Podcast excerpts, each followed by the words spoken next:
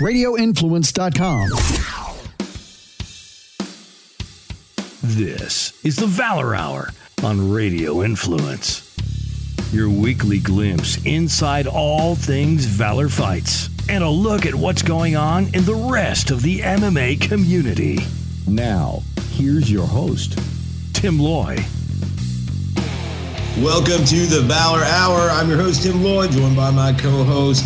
He's back, Justin Watson. Uh, we are coming off of a, a big fight weekend, Justin, and uh, it was Valor 59, and it all went down at Smokies Stadium. It was uh, an eventful evening. We are going to uh, jump into that here a little bit later with a full recap. Uh, with our picks panel. And we're also going to uh, start diving into some Valor 60 talk uh, this evening. We've got uh, our first guest from that show that will be joining us. Uh, we're going to talk to Arthur Walcott Ceesay here in just a few uh, and get his thoughts on his fight with Daishawn Middleton coming up. Justin, my man, it's been too long. How are you? Yeah, man, it's uh, it's been a minute. Doing good, man. How are you? I'm doing well. I'm doing well. We made it through this outdoor stadium show against all odds. Um, you know, uh, basic thoughts on that, man. You were there judging. You uh, you you saw the roller coaster that it was. Uh, just getting to start that thing with the weather, but uh, you know, we, we all persevered. It was a team effort, and we uh, we got that bad boy done.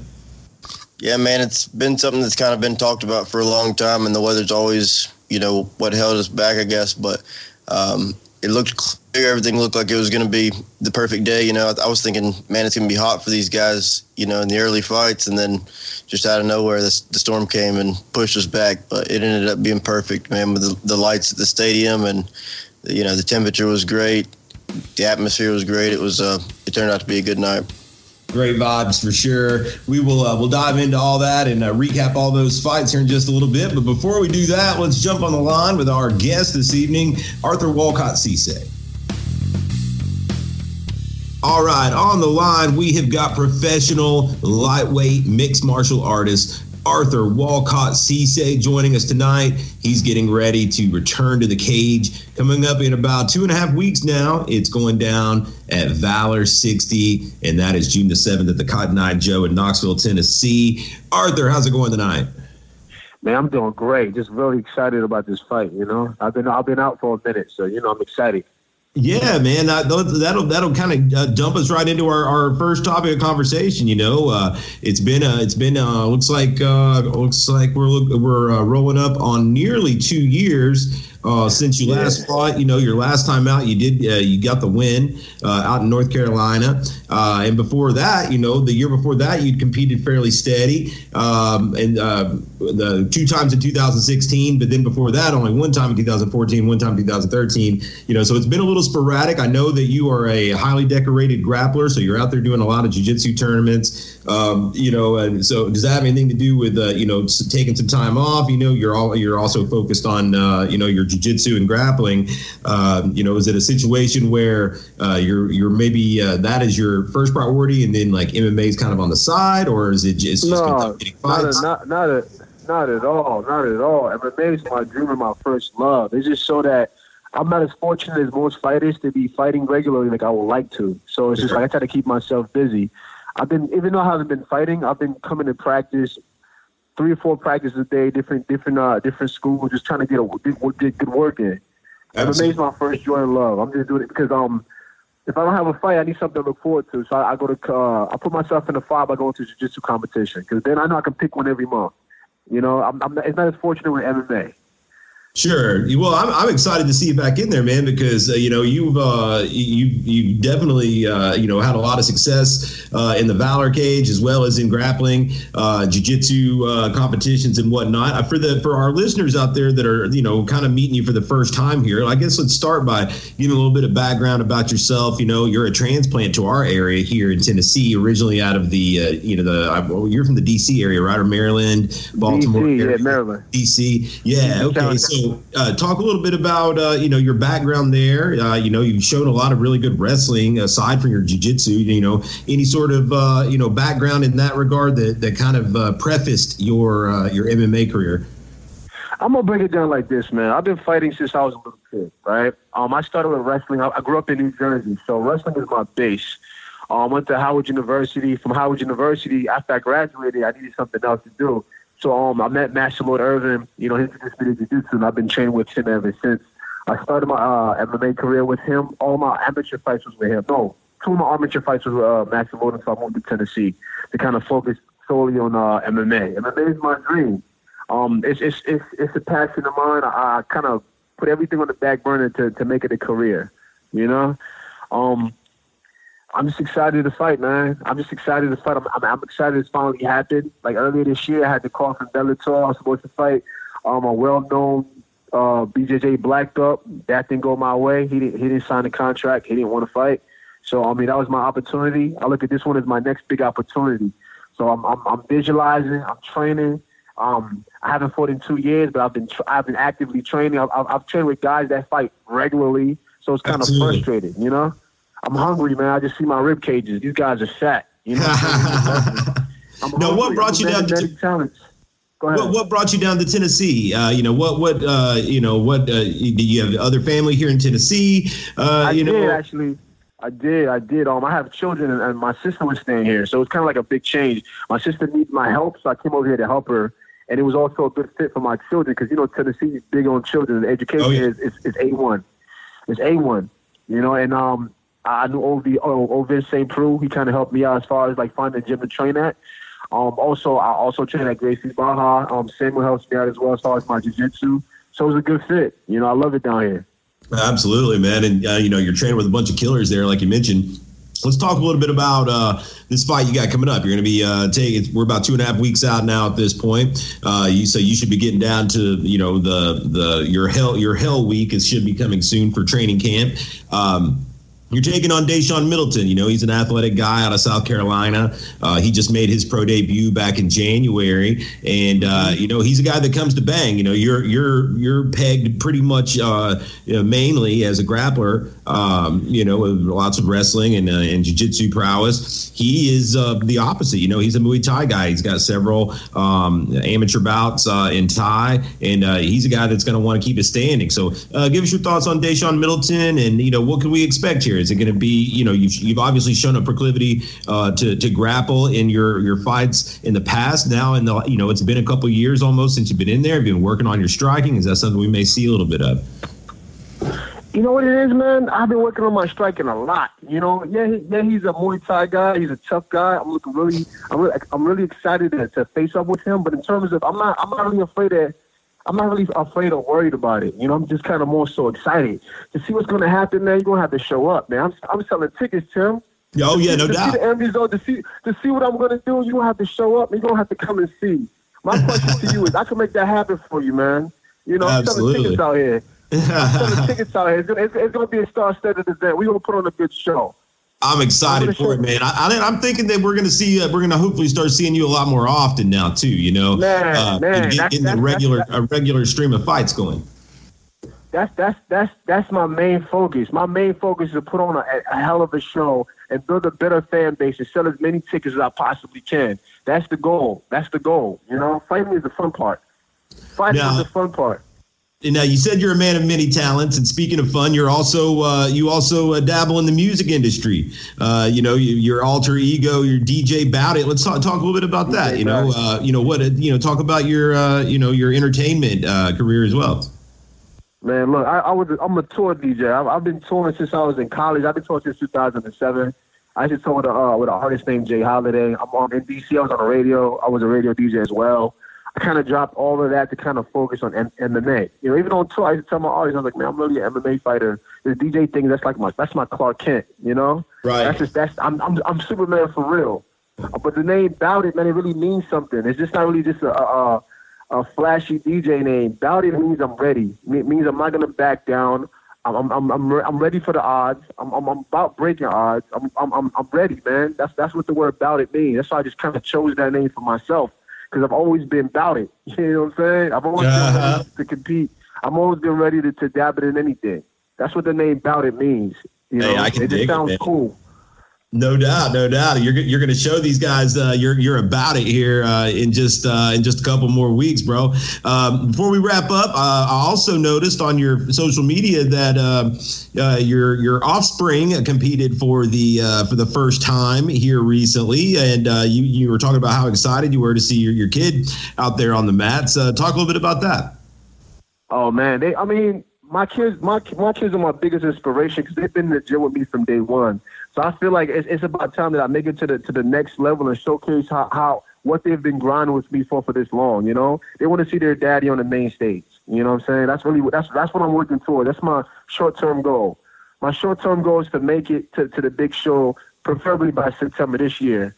At the end, of, by by September, I want to be one in six. I want to have six fights, and I, I want I want I want to build up my following and hopefully get a get a um get an opportunity to compete at the Contender Series, uh, PFL, uh, uh, one championship, any one of the big rosters. I want to just showcase what I've been working on all these years. Yeah, I haven't been. Yeah, yeah I'm not as active. I'm one on one as a pro, but I'm in the gym, man. I, I, as guys that that's fortunate to to be active as, as, as many times as they want, I come they come in my gym and, and I make them look like I have fun with them, man. It's it's it's a good session, you know. Well, I can tell you, you know, I, I was uh, on uh, in the middle of, of the attempts there to try to try to get you into that Bellator slot there, and uh, I can tell you this, you know, you're not an, you're not a real easy guy to match because guys will look you up and you know you don't have that big record yet at just one and one. So guys are like man this this uh, this dude is gonna be freaking tough. You know this is gonna be a hard fight. Is the juice worth the squeeze if you will? You know so uh, at being you know with it's a one and one guy that could very well kick my ass you know? And so uh, that that right there uh, is a testament you know to to your uh, you know your abilities and and and essentially what people can can find out about you by just googling. You they can see you know you're a stud man. You're put together you know you're athletic you're aggressive uh, you're and skilled on top of it. And that is uh, you know those are all attributes that uh, a lot of guys have you know one of those. But to be able to put them all together that's a that's a whole nother thing. And so you know we, we won't name names or whatever. But yeah you're right. A, a very highly decorated grappler you know turned you down. And he he knew you. Some he didn't know you but maybe knew your your brother. Uh, I think maybe no, he competed. No, no. The thing about him is we, we have a little bit of history because um I was uh, okay when I was a blue belt I won Abu Dhabi. I was a, I was Abu Dhabi champion. So like uh, it was uh, I think it was 2000 I have to say 2014. I was I was trying for another another one at the Abu Dhabi. Uh-huh. So they had it they had the trials in um oh I think it was, it was in Tampa. It was in Tampa and I was I was I was fighting against his brother, his little brother. He has a little brother, right? Uh-huh. So at, the, at, the, time, I, I, was I just got off like my I had like a I did, long story short, his brother didn't score any points. We, it was it was like kind of like a stalemate. Nobody scored any points, you know. But mm-hmm. um, AJ AJ's kind of favored with the refs, and he kind of talked to the ref, and the ref kind of voiced. I mean, sided for his brother. His brother wound up winning the match and continue on, whatever. So after the match, my coach pulled over to the side and she's like, "Well, how did you get the point? Did, did you score?" He, he's like, "No." Nah. It, it was kind of like a, a scramble situation where nobody scored. But if you were to look at it, I had I had the dominant position, you know. But I couldn't I couldn't I could um I couldn't um I, I couldn't get the I couldn't get the takedown fully. He shot it on me and I reversed it. It was kind of just stuck there. Right. They came into the net, looked at the ref, the ref voiced for his brother. So I, I have me and him haven't met like I've seen him in competition. We haven't spoken anything like that, but just that that one situation. So he, I mean, I'm pretty sure he knows who, who I am. He reached out to my jiu-jitsu coach. I know that for sure. Yeah. and at the end of the day, uh, unfortunately, you didn't get that opportunity like we were hoping. But I, I, am positive that you know you, you keep you keep your nose down and you keep uh, keep grinding out there, man. I, I'm I'm confident you're going to get that call.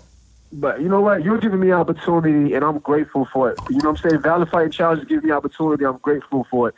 These other guys that I haven't fought for two years, they gave me more. T- they gave me two years to get better. They gave me two years to work on my striking. They gave me two years to work on my mental game. Because MMA is is it's ninety nine percent mental game. You know, like my first my first fight in Valor, that was my first pro fight. I was nervous. You know, I was nervous. I was nervous. I didn't feel comfortable till like the last the last what the last round. That's why I started feeling comfortable. It was too late. At that time, I'm I was I'm still starstruck.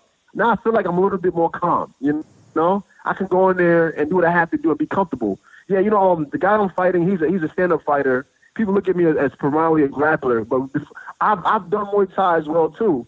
I just haven't competed in Muay Thai on on the circuit, but I've done Muay Thai in in, uh, in Maryland. I'm, I'm a stand up fighter here. I mean, Eric is one of the best coach. He's the one of the best coaches I've ever worked with. You know, he's yeah. helping me out in, in, in, leaps and bounds, man, leaps and bounds.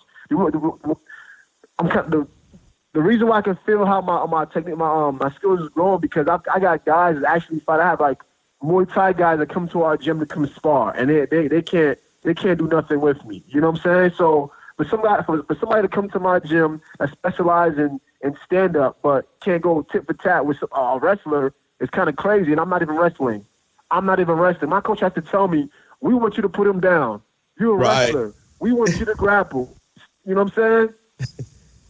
Well, man, I was I was pumped. I was pumped for this fight, you know. But when we started this call, and now I'm like super freaking pumped for it. Uh, man, I'm su- super excited to see your your development over over the past year and a half. Uh, when you step back in there in just a couple weeks. Uh, before we let you go, man, I'm gonna let you get some shout outs where they're due. Any any kind of love you want to give? Uh, training partner, sponsor, man, love, uh, friends, man, family. I, you know the ring. I want to I want to shout out my my my cameraman crew. I also want to shout out Frankly's Body Shop. They they, they transformed me into a freaking silverback gorilla. Like I'm so strong. I went to my last competition and I literally picked the guy off the mat. I felt so dominant. I wrestled up a division. You know, I want to shout out Frankly's Body Shop. I want to shout out Gracie Barra. And I want to shout out Cameraman. I want to shout out my, my, my boys, my twins. They keep they, they keep me motivated and they keep me hungry. I'm, I'm looking at my rib cages right now. I'm trying to get fat, Tim. I'm trying to get these matches out the way so I can get fat. I hear you, man. And where can our fans find you? You know, I want to get your social media following up more and more. Where can they find find you on uh, social media? I mean, on Instagram, man, I go by the name at DJ Bout It. You just at at sign DJ B O U T I T. On on Facebook, guys spell out the word DJ D E E J A Y. Bout It B O U T I T. Man, I'm a man of many talents. Man, you might see me telling comedy one day. You know, I'm a man, like I said, that's that's my that's my that's, that's my number one right now. I'm give, I'm putting everything to the side to, to make this a, a career, and you guys are helping me, and I appreciate it. I love it, man. I love it. You heard it here first. This is a guy to keep an out an eye out for, folks. Arthur Walcott Ceesay. He's returning to the Valor Cage on uh, June the seventh. Now, about two and a half weeks out, you'll see him taking on Daishawn Middleton. Be sure you check it out. Hit him up for tickets and uh, follow him on social media as well. If you can't be there live uh, in person, you can watch this uh, around the world on FloCombat. So uh, make sure you check it out, Arthur. We appreciate the time. Thank you so much. Thanks a lot, Tim. Have a good day. All right, and now for our main portion of the program, it is a Valor 59 recap featuring our picks panel from last week. Joining us once again, it's going to be Greg Hopkins, Cut Man Marky Four Fingers, Mark Laws, as well as the man on the mic, Jeff Hobbs guys. Uh, it was uh, it was a wild weekend at Smokies Stadium. It was one of those uh, one of those hairy ones. It was a roller coaster of emotions. Uh, it was it was a nice sunny day all day long. Uh, the rain, I, you know, I'm on my weather app all day. It's uh, checking in about ten percent, fifteen percent most of the day. It's looking great. It's clear. It's hot as fuck. you know, everybody's sweating their ass off out there, and there's hardly a cloud in the sky. And then about oh 30 minutes before we're supposed to start, that rain chance bumps to about 25, 30 35%, and it's obvious it's coming, and it definitely came. But uh, man, to tell you what, everybody stuck it out. We uh, we ended up having a rain delay. Why you know why not at a baseball park? And uh, we got that thing rolling anyway. We fought late into the evening, but uh, we all fights were a go. It cooled it down to where it was just you know a, a pleasure to be outside at that point instead of you know the heat that we feared. And uh, man, it ended up being a great night. Uh, we're going to break it down uh, here uh, now, as we as we do every time that we have a show. Uh, of course, our picks panel uh, coming into um, this event. Uh, Greg Hopkins was our leader and uh, he was 11 and 1 uh, with his record coming into this with mark and jeff both tied a couple behind him at 9 and 3 and uh, we we started off we had an amateur card seven fights and, and somehow some way from the picks um, panel last week to fight card we didn't lose any fights. So everything everything was on and a go. Uh, we started it off with a bang. We had a couple debuters out of Georgia that, that really put on a show for the crowd to, to open us up. It was uh, Anthony Rivera out of American Top Team in Gwinnett, Georgia. He was making his debut against Cam Wallace who uh, was also making his debut at a Team Octopus in Sandy Springs, Georgia. Uh, that both guys were, as we mentioned last week, kind of tag-alongs with their pros that were fighting later on the card. And man, they put on a great show. Cam Wallace is he's a he's a beast. You know, he is put together at 135. He's he's just a big, athletic, strong guy. And uh, you know Rivera, uh, super good scrambles, very good wrestling, just tenacious and, and going for the back. It was a it was a back and forth fight. Um, in the third round, I think officially we got called. It was uh, it was a rear naked choke, I believe. Uh, submission win for Anthony Rivera. He moves to one and zero, oh. and uh, you know he, he picks up uh, he picks up a win over a very tough debut opponent. Uh, nothing to hang his head over. Uh, Cam Wallace was in that fight every step of the way. we did get we had a point deduction in the, in the it was the second or third round a point deduction. Uh, referee Chris Bond he had warned uh, Cam Wallace a, a couple times about grabbing the cage, and and finally he he grabbed the cage, and, and it was a, a pretty gross one in that you know I mean he straight pulled himself up, um, and Chris uh, Bond the ref he heard he heard some uh, the boo birds out of the crowd uh, when he did that. Obviously, uh, Rivera's fans weren't happy with it. I'll defend Chris here. I'm sorry, Wallace's fans weren't happy with it. I'll defend Chris here and, and say it was the right call. I'd heard him warn him uh, leading up to that, and it was uh, a very egregious um, uh, in, infraction of the rules. Uh, you know, he, he straight you know pulled himself up by the cage. It changed uh, where the fight was at the time. That said. Uh, great showing still from Cam Wallace. Really love to have uh, both these guys back. Rivera's a guy that's going to give everybody trouble immediately. Only even at one and zero, he's very highly touted coming into this. Uh, Greg, your thoughts on this one? For the record, all three of our picks panel took Rivera, all three correct. Greg.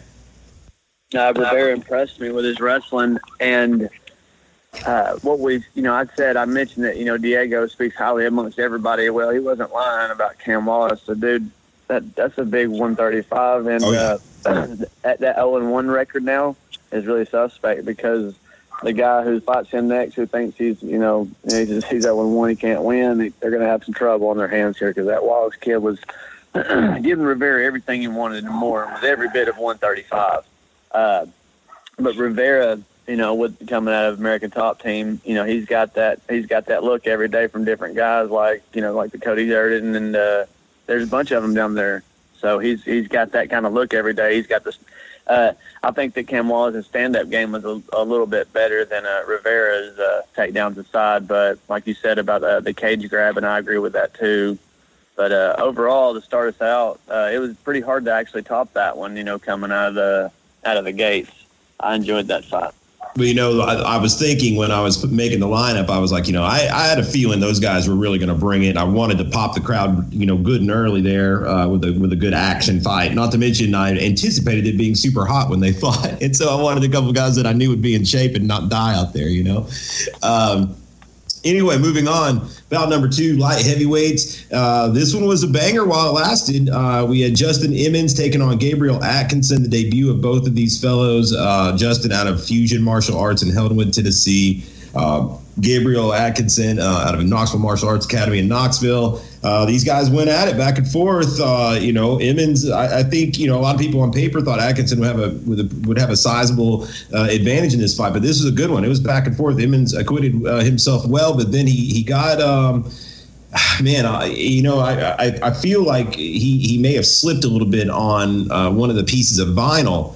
Uh, and at, at, the same time that that uh, that Atkinson was throwing, you know, a punch at him, and so he, he went down and uh, he ended up. Um, I think he, man, I think he might have hurt him his foot or his ankle or some such uh, in you know slipping there, and it, there was a little bit of uh, question there either way. Uh, Mark, I'll go to you on this one. Um, you were there for it and probably could tell us a little better than than any of us uh, know uh, how that one uh, how that one played out. For the record, uh, both Mark and Jeff had Emmons, uh, whereas Greg had Atkinson. So Greg uh, pulls ahead by one there with the Atkinson pick. Mark.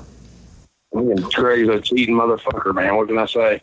as far as the fight goes, man, Gabriel looked impressive. I knew that they they were strong behind him, and he's a good looking kid. I don't know about the most eligible bachelor in Knoxville or nothing, but you know he's still uh, he's still was game. Uh, both of them ended up late.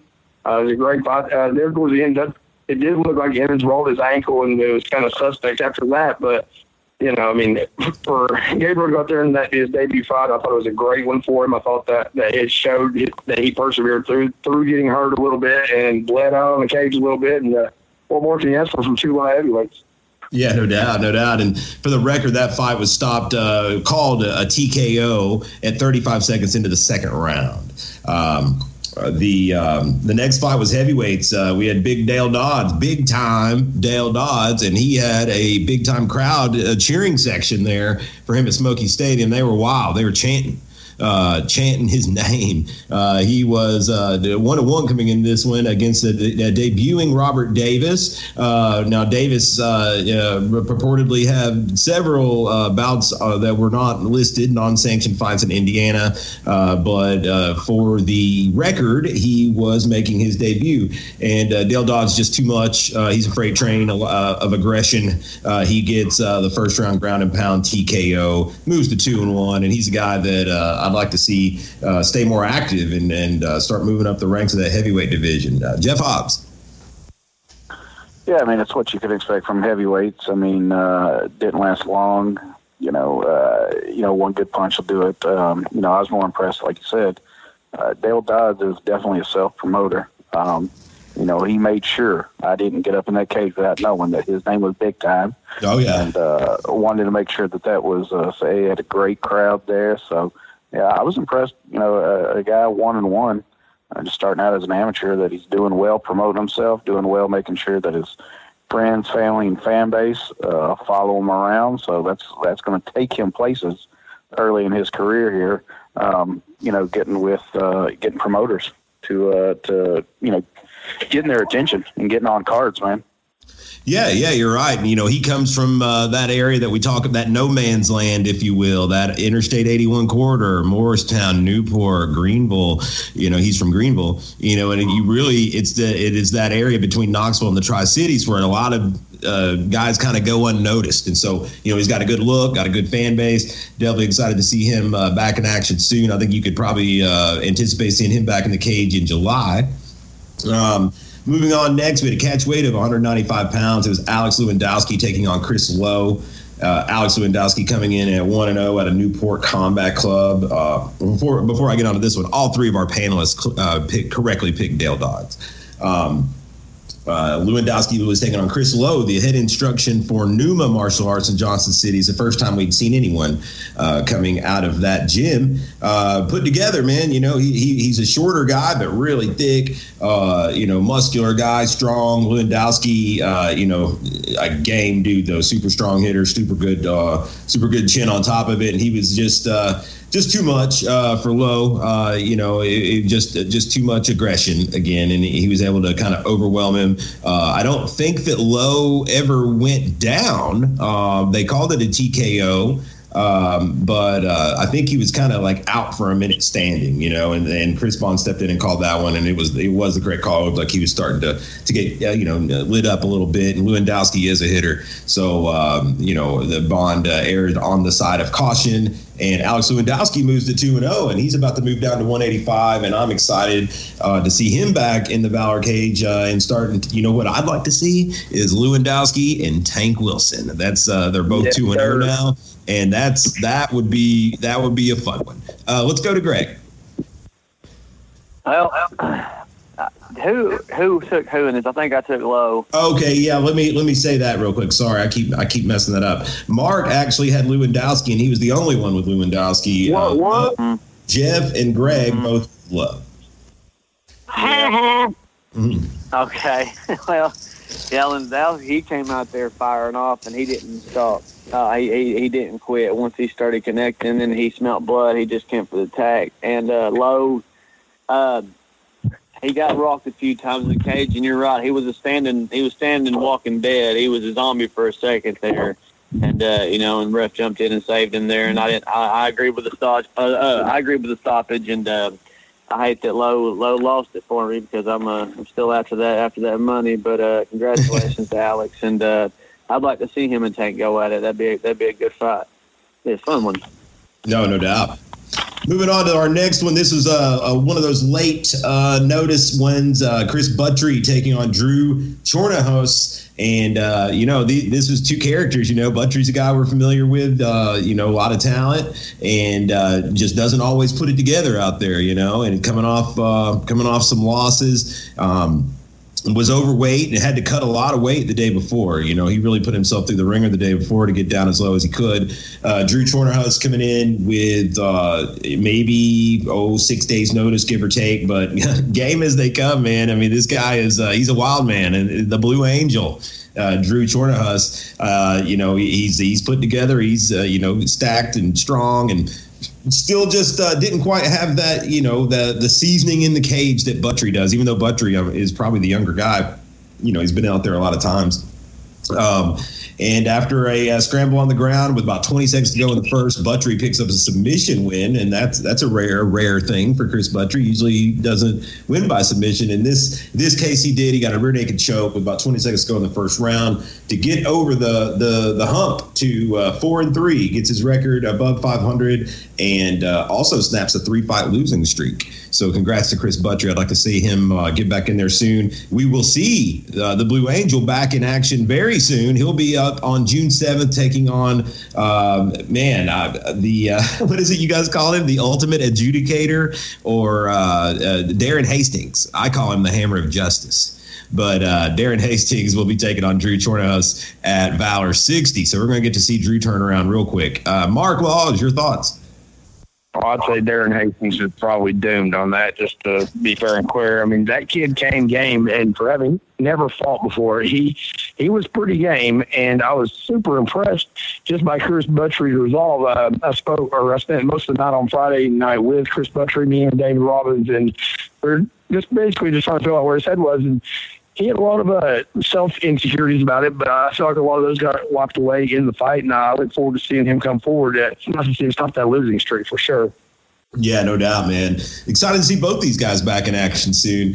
Uh, for the picks, it was uh, Jeff and Mark both correctly picking Buttrey. Greg took the chance on the Blue Angel. It didn't pay off this time.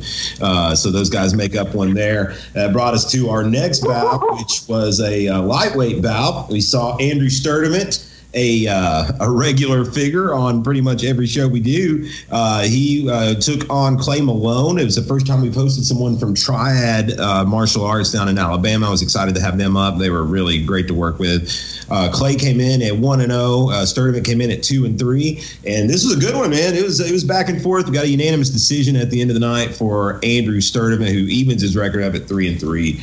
Um, and it, I may I note moved up to 155 for this fight uh, from 145 where he normally is, and uh, I don't know, maybe that made a difference in his gas tank a little bit because because he was, uh, you know, uh, he was. Uh, was able to go off. Not that he's never gone three rounds, but he was going strong for three rounds. Uh, but uh, he gets the win, moves to three and three. Clay Malone also now at 500 at one and one. Jeff Hobbs. Well, before we go to Jeff, I will say that all three panelists took Andrew Sturdivant correctly. Uh, Jeff Hobbs. Yeah, it was a good fight. Uh, you know, reminiscent of the first fight of the night uh, with uh, you know Wallace and Rivera. It was just you know very uh, evenly matched fight. Uh, didn't have a problem with the unanimous decision, but I'm not sure that that I saw it 30-27 um, as two judges did. But I had no problem with the 29-28 or the decision because uh, it was just a really really good fight. Um, I think if uh, Malone had of uh, really continued, he was having success with the high kicks. You know, um, and I felt you know he kind of abandoned those. If he would have just kept on uh, mixing up his kicks, uh, you know maybe he could have uh, taken another round. I'm not sure, but all in all, it was just a very very well put together fight, uh, very evenly matched, uh, and definitely entertaining. You know for everybody to watch. No doubt, no doubt. That was uh, that was that was one of our our few decisions we had that night. Uh, it brought us to our final amateur bout, and uh, it was uh, one that we had a little heat, had a little bit of heat on at the weigh-ins. Josh Miller uh, was two and zero oh coming into this out of KMAA. He was taking on Pat Johnson, the local legends in uh, Morristown, Tennessee. He was one and two coming in. Uh, Pat Johnson overweight uh, in this one and by a, a decent amount, but uh, Josh Miller accepts the fight uh, regardless. Uh, we got a little bit of a little posturing at the weigh-in, give us a little bit of heat there going into that fight, but ultimately it was a late submission by rear naked choke for Josh Miller who uh, moves to three and zero oh now. And uh, man, uh, there's some fights I'd like to see Josh Miller in. You know, something that comes to mind is a you know a, a Colton Dunn who is moving down to 170. Uh, I'd love to see Josh Miller, Colton Dunn, uh, who's three and one. The records match up. Uh, I think it's a really good fight. And uh, I'd like to see the winner of that go against like an Emory Norred for the belt. You know, both guys at that point would be up at that 4 0, 4 and 1 level. Um, and Emory's, you know, I think he's 4 0 too. So uh, that would be that would be uh, ideal. I'd like to see that happen. Uh, Greg, your thoughts? Well, shit, I keep I keep forgetting the damn pick. Uh, all uh, let's see here. All the panelists had had Josh Miller. All were correct. Greg. uh, Josh Miller, uh, undefeated, proves again. You know, he's he's kind of a sleeper. You know, he's real quiet. He don't say a whole lot. You don't you don't even hear about him a whole lot. But he's been uh he's been winning. He's been and uh and Patrick Johnson, you know, he coming in as much over he's he was as um, I don't care if you're an amateur or not. It's you know the professionalism of making weight something that you need to do. I don't know how he got there or why he got there. But uh, you know, I didn't know his backstory for that. But I will say that uh, if you're gonna make, if you're gonna, you know, commit to a weight class, you need to make weight. Um, but uh, Josh Miller still fought him uh, when he was almost ten overweight, ten pounds overweight. So uh, and like we said, if Patrick, you know, will get, you know, just lose some of that, lose some of the excess on him, he he would, you know, he could get a little bit more umped in his, uh, and you know, some some get up in him, and uh, I think he'd be a lot better off. But Josh Miller just kind of poured it on him there in the uh, the first, like real quick fight actually, of two and a half minutes. You know, right with two twenty six in the first round, and uh, I just think the the ground game of Miller was just too much for Patrick Johnson. Standing there about even, but when we went to the ground, uh, Patrick. He's like a bulldog though, man. He's got some tree trunks for legs. Uh, oh yeah, he's strong. He's strong as crap. I know the dude's strong as hell. So you know, Miller even said he goes, "Ooh." He come over to the side. He goes, "That's that's a, that's big. That's a big big for me right there. That's a big weight fight." So uh, yeah, I enjoyed that fight. It was fun. Uh, there was a lot of emotion in that fight right there. Uh, after too, you know, poured off into the crowd up there at the uh, up there in the Smokies. Man, he had somebody get mad but uh, you know, that was a good fight, though. Anyways, I just uh, hope that everybody's cool, man. You know? And uh, I enjoyed that one. Of course, that brings us to our professional bouts. Uh, leading off the pro card, we had the debuting Caleb Miller out of KMAA, and he uh, was making his day, pro debut after an undefeated amateur career, taking on Billy Two Tone Combs, 0 and 3, looking for that first pro win. Uh, Billy was game there for about a minute or so, and then Caleb was able to get, uh, you know, sink in an arm triangle after working a little bit and uh, and get the submission. Billy didn't take a whole lot of damage there. Caleb made uh, pretty quick work of him though, and, and stays undefeated for life. He is uh, now 1 0 as a pro after being undefeated as an amateur. And uh, he's a guy that I would imagine is going to be ready for a pretty quick turnaround. Uh, you know, didn't take any damage himself and uh, probably be looking to get back in there uh, quickly. Uh, impressive performance from Caleb Miller. Uh, didn't have to cut any weight for this one hardly, as this one was at 170 pounds, and so uh, he's generally a 155er. Uh, let's see, Mark Laws, your thoughts? for the record, all of the panelists took Caleb Miller. All were correct. Yeah, it.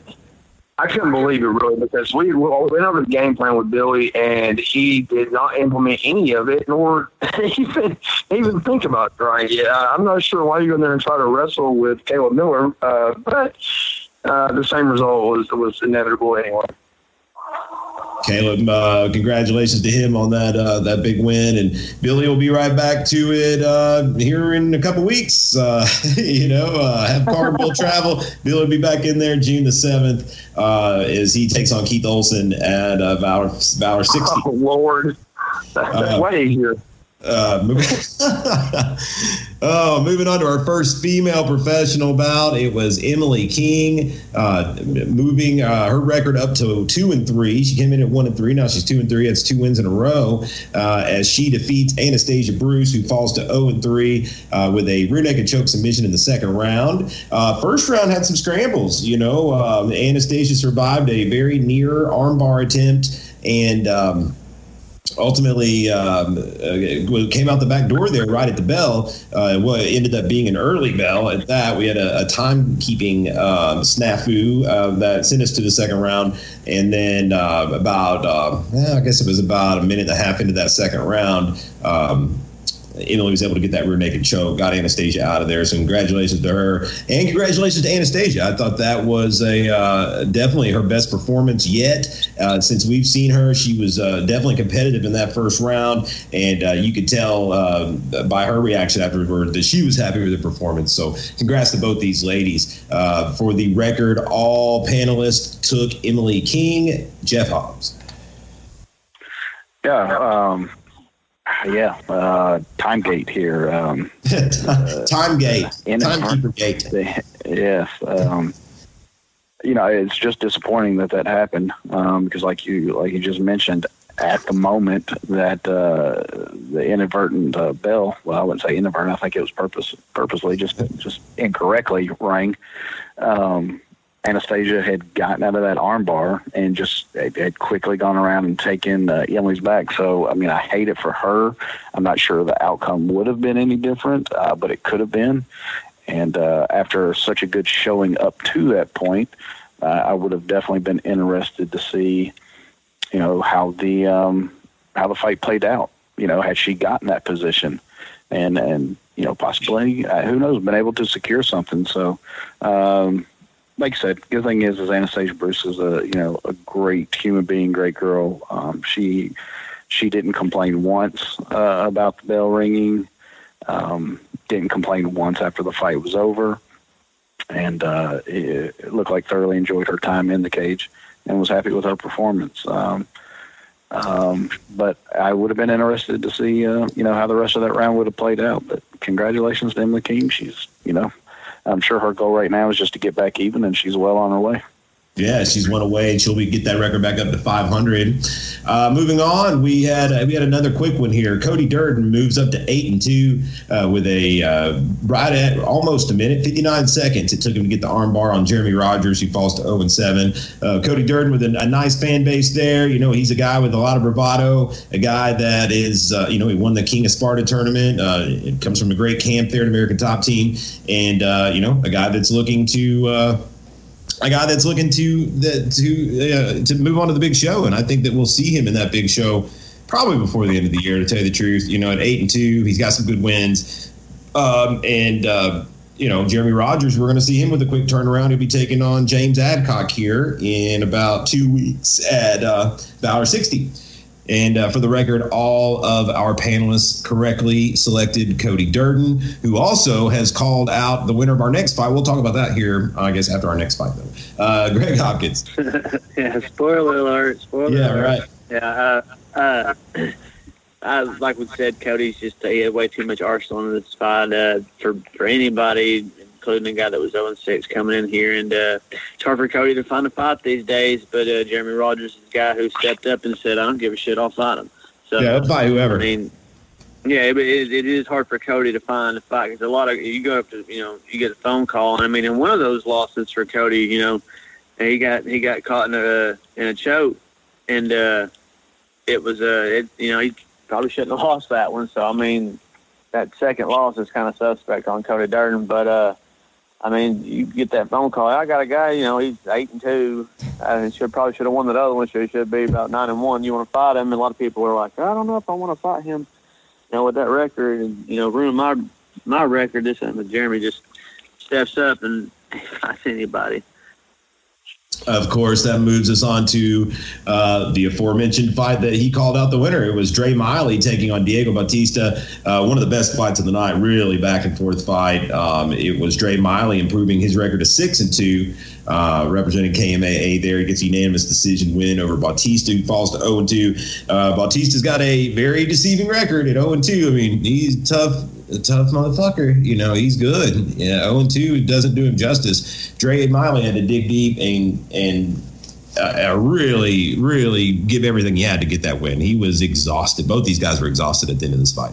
They gave it all they had, and um, you know, I had it one to one going to that third round. I had it one to one with about two minutes left in the third round. It was so close. Whoever wanted it the most, uh, and that was Dre Miley on this night, moving to six and two, and then being called out by Cody Durden. Uh, Cody Durden wants Dre Miley in that in that cage for the 135 title, you know, and I at eight and two versus six and two, you know, that's a fight that uh, would be worthy of it, I think. Uh, Mark Laws. Oh, hold on, hold on. We didn't do our picks here. It looks like um, looks like all the panelists took Dre correctly. Mark. Yeah, how good did Diego Bautista look, man? Uh, in, to come into Sevierville to face a, a tough Dre Miley, man with a, with an 0 1 record. I mean, he looked fantastic. He's crisp stand up. Uh, he transitioned well. I thought he he thought his wrestling was okay. I mean, better than I thought it was going to be. You know, I figured Dre was going to going to be able to control him a little bit better than he did. But you know, that's that's the kind of fight that Dre needed. If, it, if a Cody Durden or someone like that is on the horizon for him, you know, he needed somebody to go out there to test him and and get the knock out the cobwebs a little bit and make sure he's still uh, staying on pace. So uh, it was a great fight, um, probably fight of the night for me. Um, I love both those guys, and it was great to see Dre get the win, though.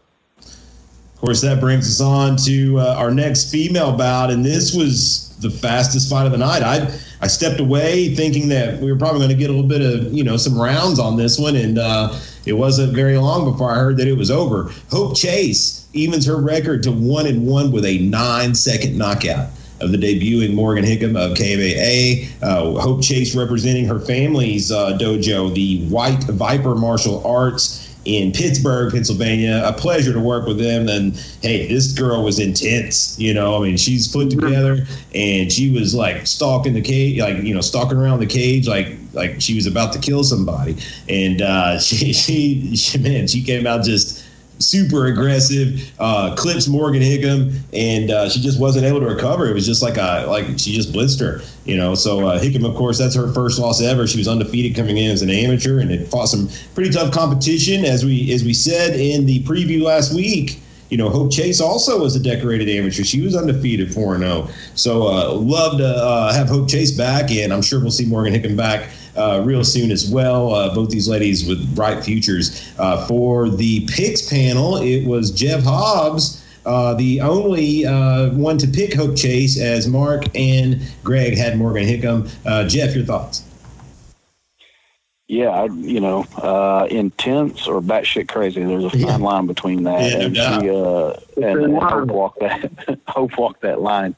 That's for sure. Uh, it was like I said, just crazy slash militant. I don't know what it was. the, the, the high knees stomping around the cage. It was crazy, man. But um, you know, I'm trying to act like a, a soothsayer here, but I mean, it played out exactly like I, you know, had anticipated uh, in the preview show. Was if she rushed her and closed the distance, uh, you know, that that's that's what I saw coming, and that's exactly what she did. She did not try to feel her out. She didn't try to keep her distance and work a jab. She blitzed her, ran right at her, and just smothered her.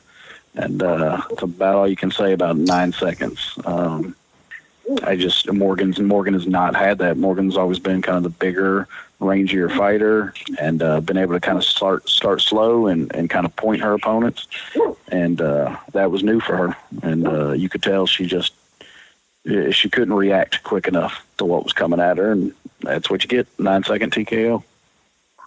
Of course, up next we had 165 pound catch weight the returning Josh Steele, who hadn't seen action in, in years, uh, coming out of uh, front line MMA in Coeburn, Virginia, makes his pro debut uh, and moves to 1 0 with an Americana submission over Chris Wolf, who falls to 2 and 2 uh, from KMAA. Um, it was uh, Josh Steele coming in looking jacked, man. I mean, like last time we saw that guy, he didn't look like this. this I mean, he looked, I mean, he was jacked.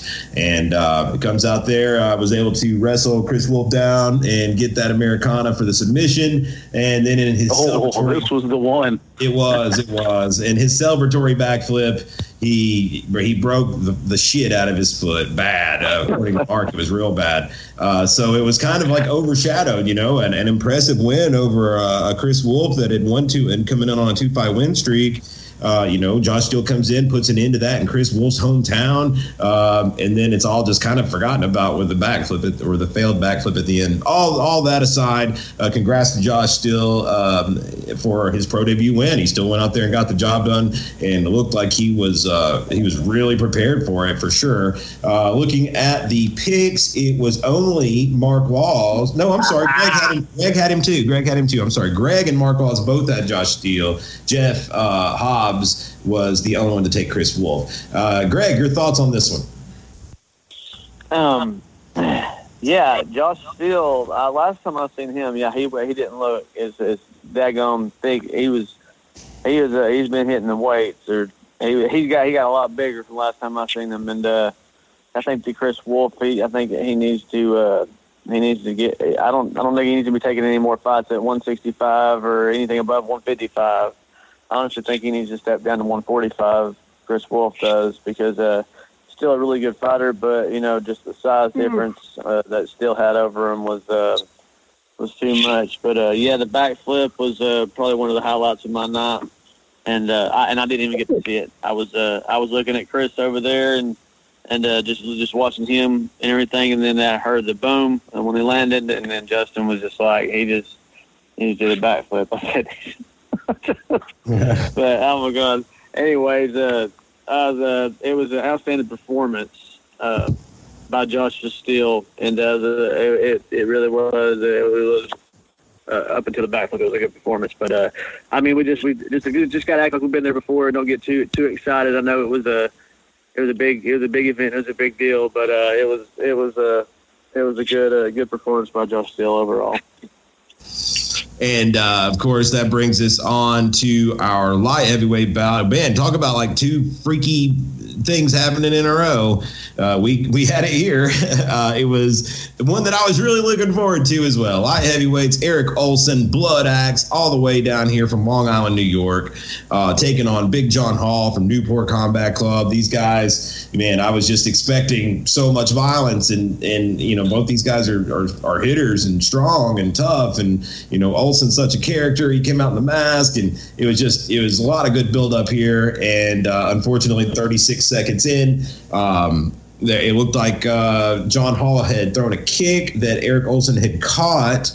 Uh, and he when he uh, I don't know if he kind of shoved him back or something along those lines where John Hall's foot or his toe like got hung on the canvas and it oh it was gnarly like the bone and shit I'm glad we're going to Mark on this one because he can describe it I'm sure just even in more gruesome detail but uh, obviously John Hall unable to continue at that point so we had an injury TKO um, uh, decision. Eric Olson, that is his first pro MMA win, climbs to one and two. He'll be the first one to tell you he is not happy about winning like that at all. In fact, would be more than happy to just not even be credited with the win there. Uh, wants that rematch, wants to run it back as soon as John Hall's ready. Uh, condolences there to John Hall. I, I it, you know, he had a real big crowd there, uh, as close to a hometown fight as he'll ever have. And for that kind of fluky thing to happen, it's, uh, it's certainly tragic.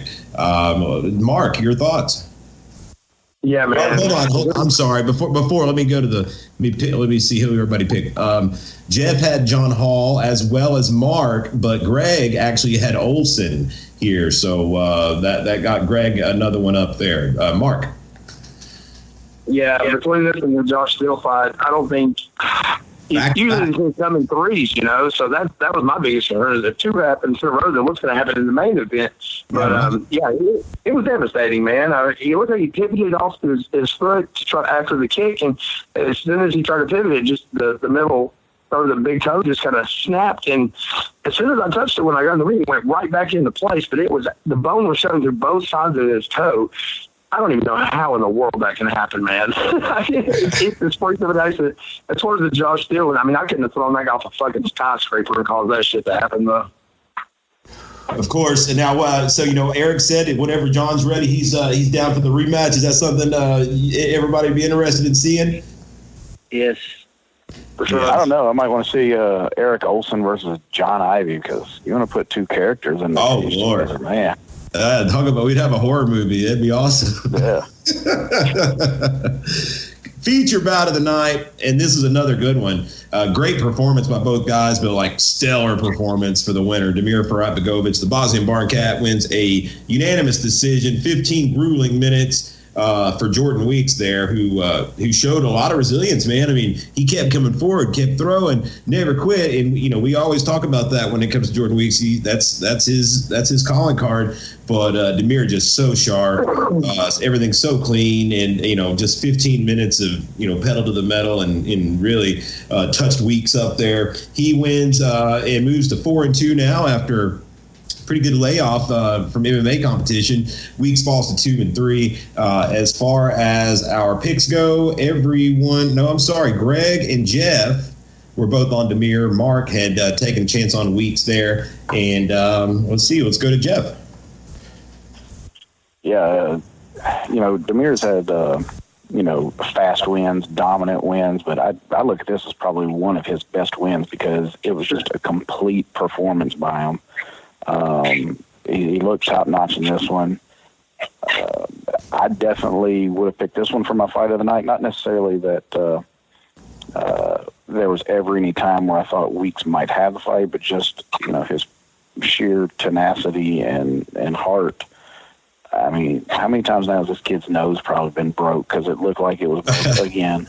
Um, he always looks like he was in. He always looks like he's been in a car wreck. And like I said, though, he's never backing up. He continues to just keep coming forward, uh, eating shots, uh, just trying to make something happen. Even if he knows he's you know down on all the store scorecards, he's just going to keep coming at it. He's not going to quit or give up. And but uh, Damir's Damir's stand up and his striking in this fight was just probably the best it's ever looked. So even just I think the the layoff he's had between fights here recently and and taking that pro Thai fight as well uh, not too long ago. Uh, definitely uh, paid off dividends here because that was the best I've probably seen as far as Damir looking like a uh, a complete fighter uh, as I've seen him look. So it was uh, it was impressive what he did in the in the cage that night you know, and he's one of these guys that you know we've we've said for years the the potential is there for this guy to go all the way to the top level.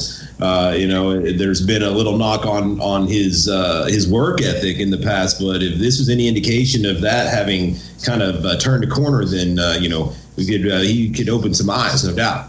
Uh, moving to the co-main event, Olivia Parker stays undefeated for life. She is two and zero oh now as a professional. Wins the uh, co-main event against Taryn Conklin, who was making her pro debut. Uh, man, both these ladies, uh, you know, they're they're tough girls. You know, both of them uh, are, are very strong. Uh, Olivia is super strong, and, and and to the eye was noticeably bigger than Conklin. I mean, the Conklin's put together. Don't get me wrong, but reach and height advantage definitely went to Olivia Parker. Uh, she was able to get a rear naked choke in the second round. Uh, Conklin, I'd say, will be dropping down to 35 45 after this. And But Parker, I believe, will be at 45 2 before long. This one was at 150. So, uh, you know, Olivia Parker is, is someone that we could see, you know, that we could see on a big show too. I mean, I, I would have to imagine once she shows that she can make that 145, you know, we could see her in Invicta or something like that. Uh, Conklin, a highly decorated amateur coming in, pleasure to work with, one of the most professional fighters I've dealt with,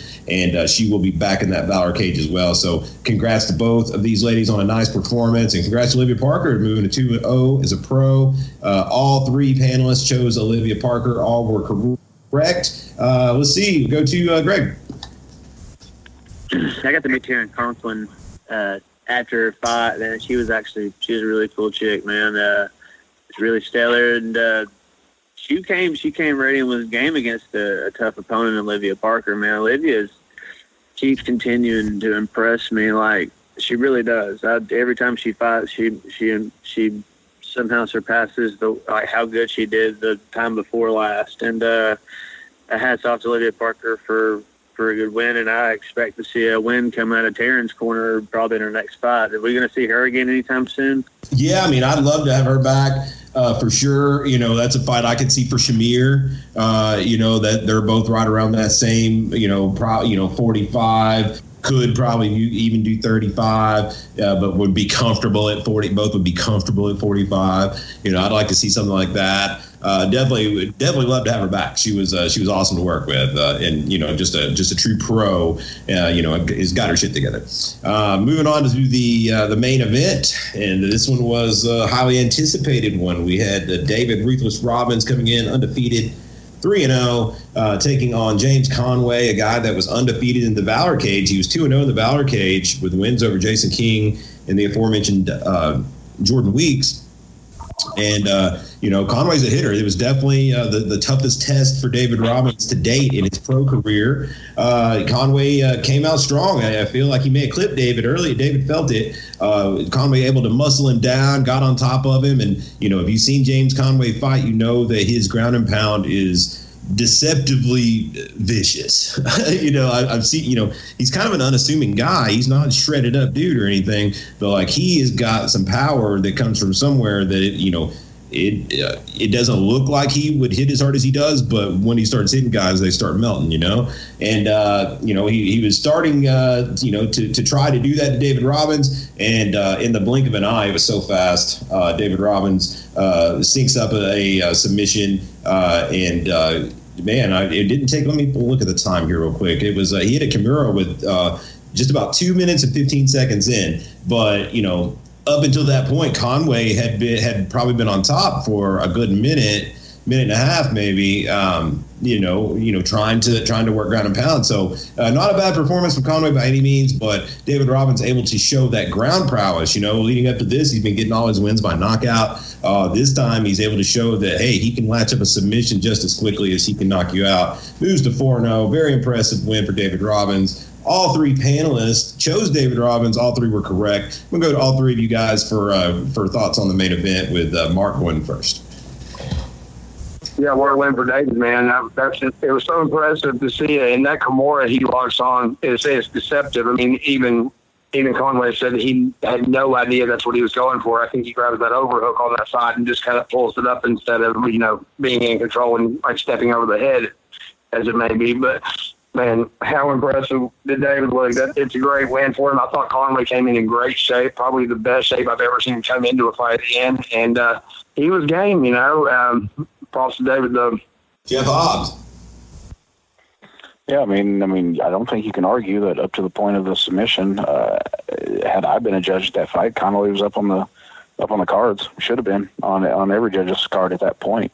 Um, but you know, this ain't horseshoes, so uh, you don't get points for being close. Um, uh, you know, I think we talked about it last week that uh, that it was it was time for David to probably show everybody uh, his underrated ground game because everybody forgets about it, and that's exactly what he did. So, uh, you know, and I've even heard that he's trying his damnedest to either fight June seventh or July twelfth.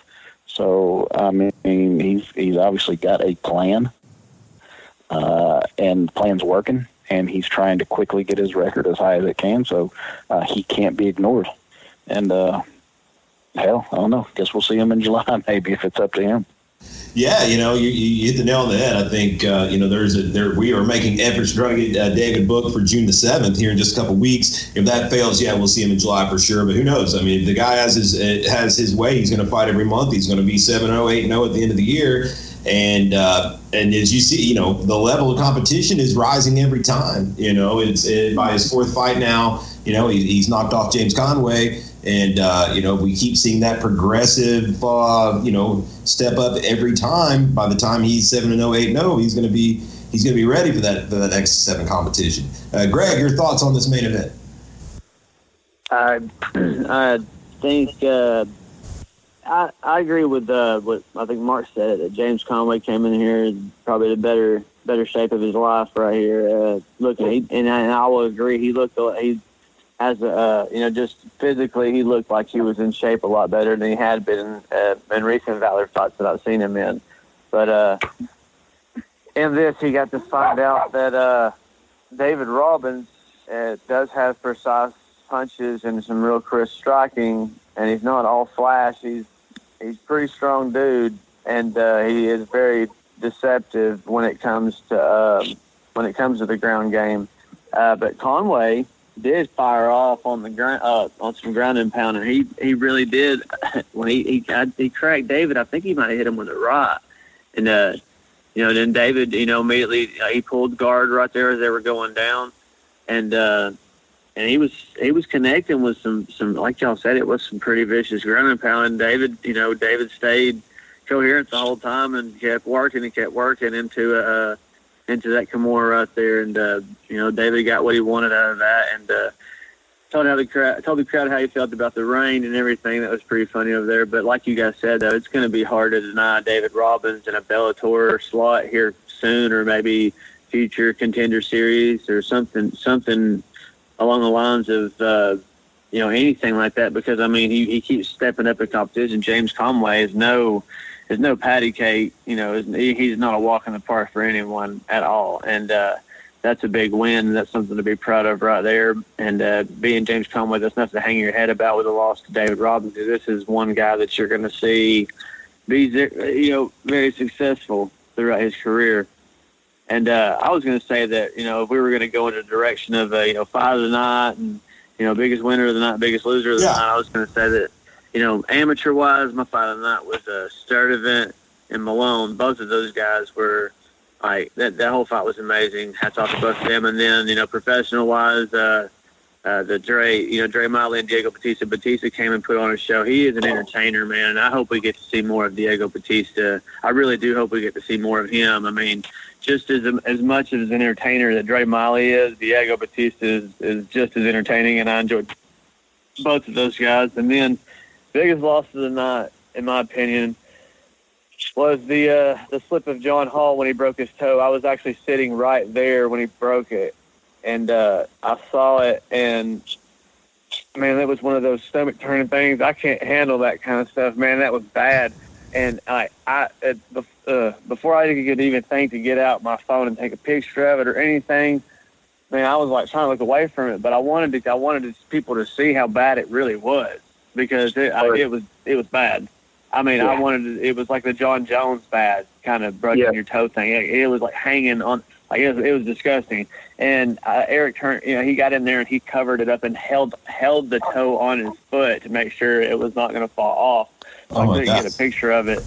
So that was, you know, I feel bad for John Hall, man. That uh, you know, quick recovery and uh, uh but uh, and the biggest winner of the night, it, in my case, uh, my opinion, uh, I think um, there's a lot of lot of big winners to me in my my opinion, but uh, I have to go with uh, David Robbins here. David Robbins with his uh, main event at the Smokies. You know, he wasn't. You know, he wasn't even that fight might not even have happened had you know. You know, Valor got on what they got on, and Tim done what he had to do, and everybody doing what they had to do in this promotion to get things going and actually get James Conway to go and uh, or able, you know, fight without without being suspended or anything like that. And uh, but uh, yeah, David Robbins got a great win over James Conway, and uh, I hope to see James Conway back in the cage too soon. No doubt, no doubt. Uh, let's go to let's go to. Uh, I'll, I'll bring Justin into the conversation here for this last little bit here, and we'll we'll keep that theme up. Uh, we'll go to Mark here. Uh, your fight of the night for you, as well as uh, biggest winner, biggest loser. Uh, my fight of the night's probably to go to Dre Miley, Diego Bautista. I mean, it's hard to hard to pick against those guys. Both of them brought their A game, and that, I feel like the better man won. But I feel like that, that fight's fought a hundred times. It may it may split. Um, biggest win, David Robbins. I mean, to, to to show off. I mean, we were all expecting him to go out there and knock the full out, but I, I did call it. I said he is going to catch him and submit him. You know, I, I didn't think it would happen as early as it did, but it did, and it was a great win for him. And now anybody future matches with him, they have to take that into consideration. That that motherfucker's got them that jiu-jitsu. he can submit anybody if need be, and uh, he's also deadly on the feet. So congrats, David. The biggest loss, Jesus man, Josh Steele. uh, that's that's that's detrimental, man. It's uh, it was painful. Listen, I'm in the blood and guts game, and I love that kind of shit. Both those guys, him and John Hall, I about puked on both of them. So uh, let's go to uh, let's go to Hobbs. Uh, fight of the night, biggest winner and loser.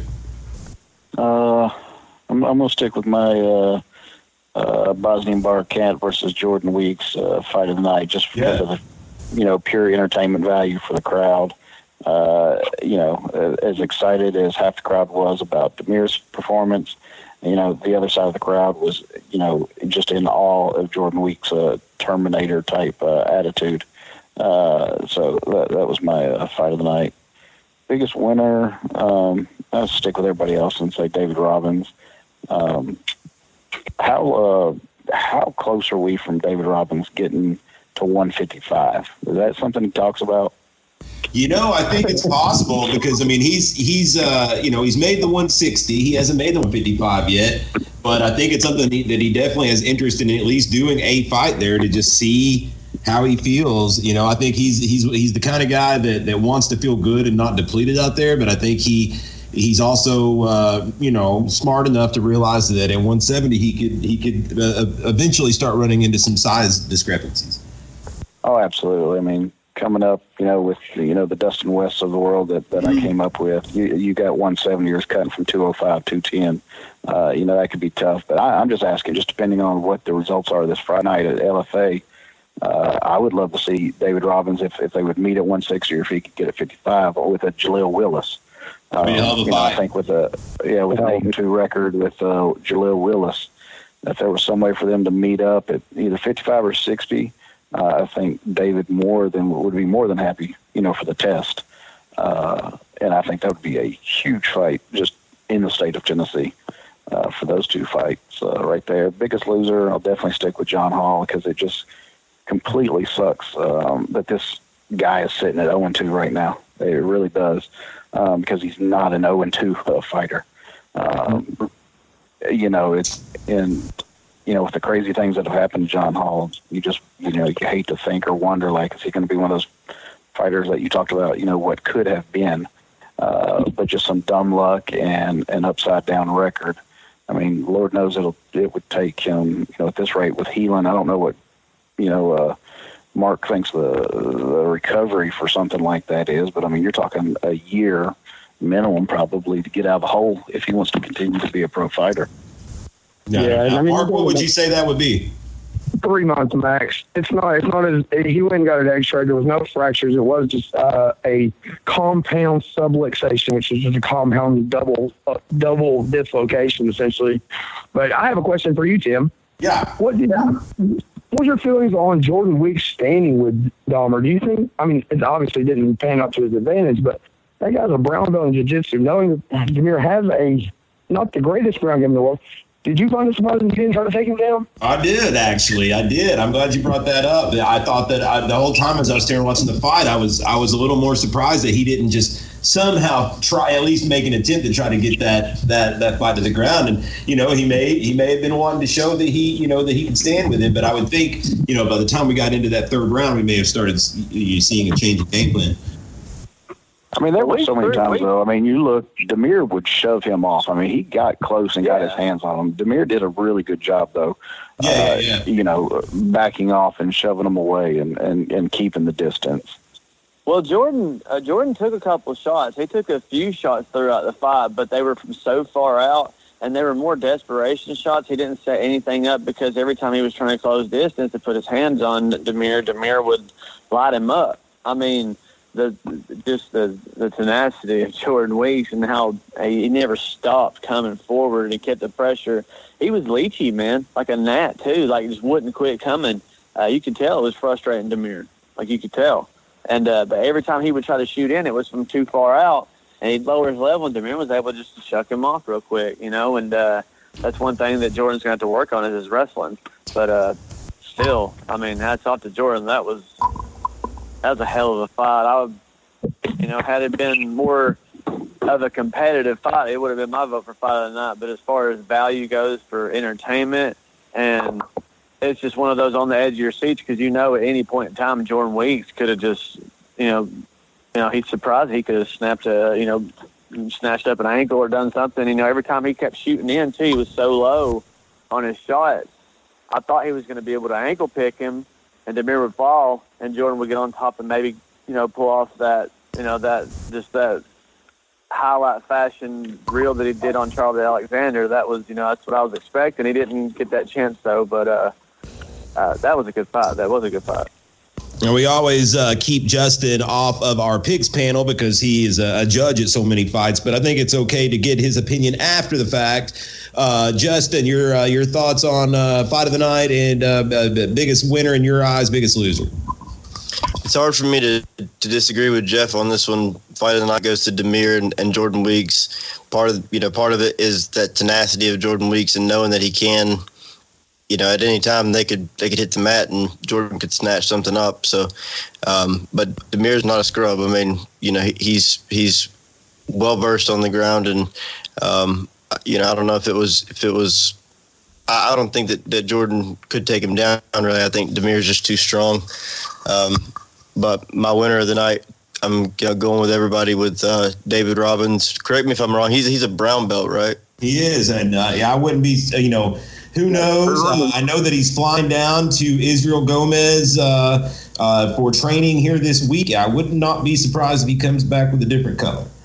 Yeah, I mean that, that's one thing that's really wild is that everybody talks about David Robbins as a striker, and you know he is a you know a great striker, but I mean he's you know as far as as as jiu-jitsu ranks go, he's as higher higher than anybody in this area. You know he, he's he's he, he's in his comfort zone down there too. And I think it was it was nice to, for him to just kind of be able to show that. Um, and then my uh, biggest loser's got to be John Hall. Like like uh, Mark said, it's, it's, rough to see him fall to two and zero. Oh. Um, I don't know. You, you know, he's he's fun to watch, and uh, look forward to seeing him get back in there and, and get a win soon. Well, in my opinion, uh, I, w- I would have to go fight of the night. Would uh, I would I would give it? You know, I, I, obviously was entertained probably more by that Damir and uh, Weeks fight, but uh, as far as uh, just you know back and forth, who knows what was going to happen, who which way was going to go? I want to I want to go with Dre Mile and Diego Bautista there, just because it was so up in the air all the way even to the last last half of the last round. Um, as far as biggest winner goes, uh, yeah, it's hard to not go with David Robbins here, moving to 4 0, defeating a very tough opponent with another first round uh, victory. But uh, honorable mention, I'm going to go give to Hope Chase. You know, she she kind of came out of nowhere here, gets a, a nine second knockout over the hometown girl, and has put herself in the conversation for for more fights down here you know, and and and and definitely has a is is the type of girl that you will you will tune in to watch. Uh, and uh, biggest loser, yeah, I can't I can't disagree with everyone on the John Hall uh, misfortune. And, and I, I it, you know, not to be negative, but it does. I've got to agree with you, Jeff. It almost does have that feel of one of those guys that you know, it's what could have been. Yeah, you remember John Hall? He was you know that guy was was going to be a killer. And then like you know all this shitty stuff happened. So hopefully that's not the case. Hopefully he get back in there and uh, we get his record back up there where it needs to be. Um, and i guess uh, as we wrap up our picks here um, our best record of the week is again greg hopkins. He's 14 and 3 uh, Mark and Jeff again tie in 13 and 4. So uh, Greg extends his lead out. Uh, he is now 25 and 4 with both Mark and Jeff uh, being 22 and 7. So um, it, there's a little, uh, there's another uh, another fight a cushion. He went from a two fight lead to a three fight lead now. But uh, yeah, another fight uh, card just uh, over over the horizon here with with Valor 60 coming up on June the 7th. Uh, I appreciate everybody for joining us and recapping this uh, this Valor 59. It was certainly an eventful weekend. Uh, I appreciate you guys, uh, you said, joining us again. We'll talk to you all uh, for the picks panel here in a couple weeks. Uh, so thanks again to Jeff Hobbs and Mark Laws, Greg Hopkins, who we'll talk to more about his pro debut coming up on that June 7th card in the coming weeks. And of course, my co-host. Justin Watson as well. Uh, thanks everyone for listening. Make sure you uh, you know spread the word, uh, share us on social media, and you can check us out and subscribe to us wherever you find your podcast, uh, Stitcher, iTunes, and the like. Uh, once again, for my co-host Justin Watson, I'm Tim Loy signing out. We'll talk to y'all next week.